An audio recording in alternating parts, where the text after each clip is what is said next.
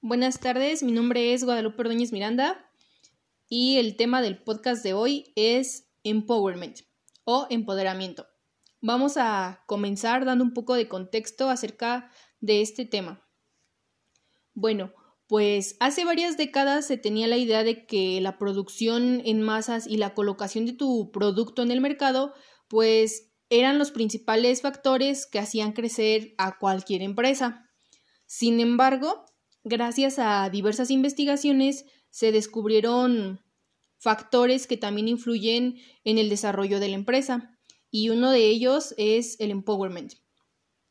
Su origen se remonta hasta la década de los años 50 en Estados Unidos, bajo investigaciones de autores como Douglas McGregor, Abraham Maslow, Herbert y David McLeod quienes pues a través de sus teorías, eh, las cuales exponen el potencial disponible con el que cuentan los colaboradores mediante el empoderamiento. El empowerment es una herramienta que delega, otorga y transmite autoridad, poder, autonomía y responsabilidad pues al equipo de trabajo.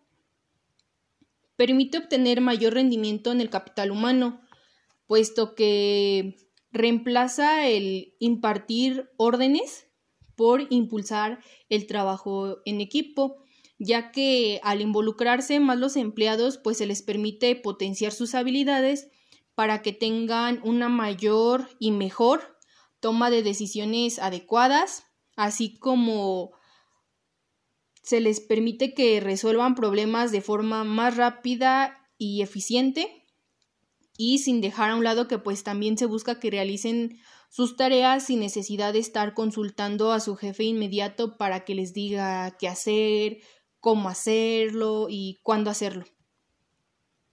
Asimismo, pues se permite el aumento de la productividad y la rentabilidad de la organización, ya que pues si contamos con colaboradores que tengan la capacidad de autogestionar su trabajo, pues obviamente va a ser posible que la empresa presente gran cantidad de mejoras.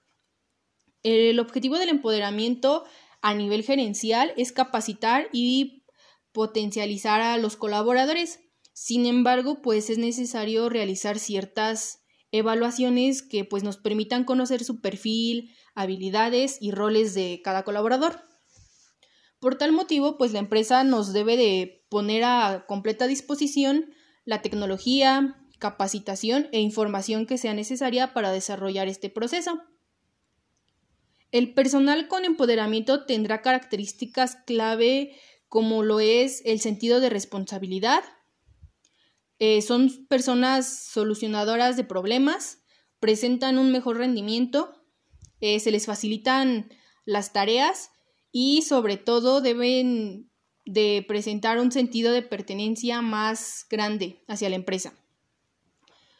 Otra clasificación menciona que pues los equipos con empoderamiento cuentan con otras características que prácticamente son muy similares. La primera de ellas es que comparten el liderazgo y las tareas administrativas.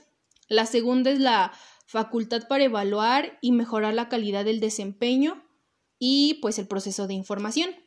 La tercera es que pues el equipo proporciona ideas para la estrategia de negocios.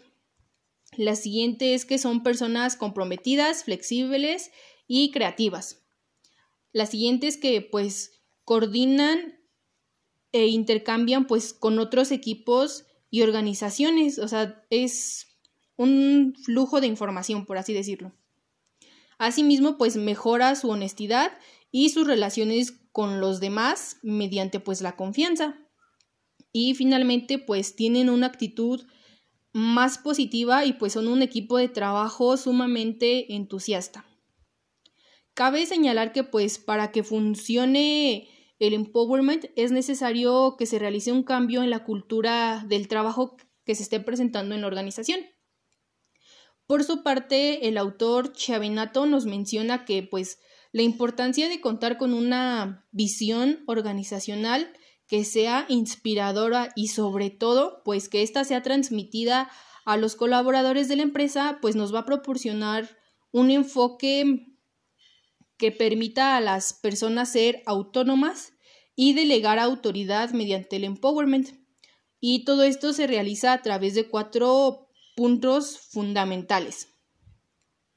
El primero de ellos es la autoridad, en el cual pues las personas necesitan contar con autonomía pues en la realización de cada una de sus funciones. La segunda es la información, en la cual pues todos los colaboradores de la empresa deben tener el acceso a la información que sea requerida. El tercero son las recompensas, que pues básicamente los incentivos son considerados como refuerzos positivos y reconocimientos de trabajos ejecutados pues exitosamente por parte de nuestros colaboradores. El cuarto son las competencias. Eh, básicamente son las habilidades y los conocimientos de nuestros colaboradores, ya que pues estos dos aspectos son unos tesoros que pues se pueden multiplicar con una correcta gestión de las competencias de cada individuo. En general, pues el empowerment provee al colaborador la capacidad de desarrollarse a sí mismo, de autogestionar sus conocimientos, el incremento en su grado de avance y sobre todo le permite tener un mejor desarrollo dentro de la organización en la, cual se encuentra pues laborando.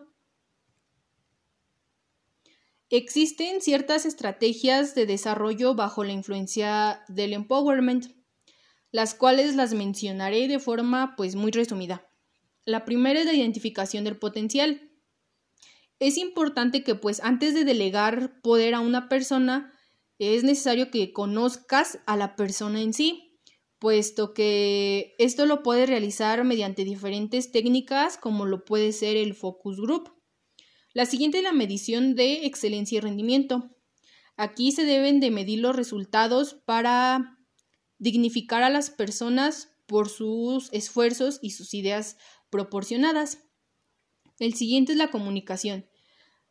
Se trata básicamente en generar confianza al momento de compartir la información sobre la compañía y al momento de dialogar con los empleados. La última es el margen de error. Esta implica un aspecto sumamente importante, el cual pues nos dice que se deben de plantear los errores como oportunidades para aumentar el rendimiento. Muchas veces vemos los errores como trabas o como cosas negativas. Sin embargo, gracias al empowerment lo podemos ver como nuevas oportunidades para mejorar nuestro rendimiento. Existen varias empresas que llevan a cabo el empowerment en su organización. Algunas de ellas son Grupo Bimbo, el cual pues cuenta con grupos de empleados encargados de cierto producto y dicho grupo es este responsable de la mejora e innovación del producto, así como de su marketing, etc. Otra empresa es Google, la cual pues fomenta la colaboración eh, con personales de diferentes departamentos y sobre todo fomenta que su entorno de trabajo sea sumamente creativo para todos sus colaboradores. Otra empresa es Cisco, la cual pues se basó en un buen clima laboral en la empresa, puesto que señala que se debe de tener respeto, flexibilidad, colaboración entre los equipos y líderes pues que estimulen el empowerment entre su gente. Otra empresa es FedEx, la cual pues se enfoca totalmente a la calidad en todos sus procesos, desde el personal, desde las líneas de crédito hasta el servicio al cliente. Cabe señalar que pues para que el empowerment tenga la efectividad necesaria, se debe de presentar un compromiso lo bastantemente sólido por parte de los directivos para que pues estos permitan el crecimiento y la autogestión de los colaboradores. Si los altos directivos no cuentan con dicho compromiso y al contrario ponen trabas, pues el empowerment no se va a poder llevar a cabo. Al contrario, considero que la empresa se va a mantener estancada al no brindarles las oportunidades de desarrollo a sus colaboradores. El empowerment es una herramienta que en la cual pues ganan todos, no solo la empresa, sino que también los trabajadores.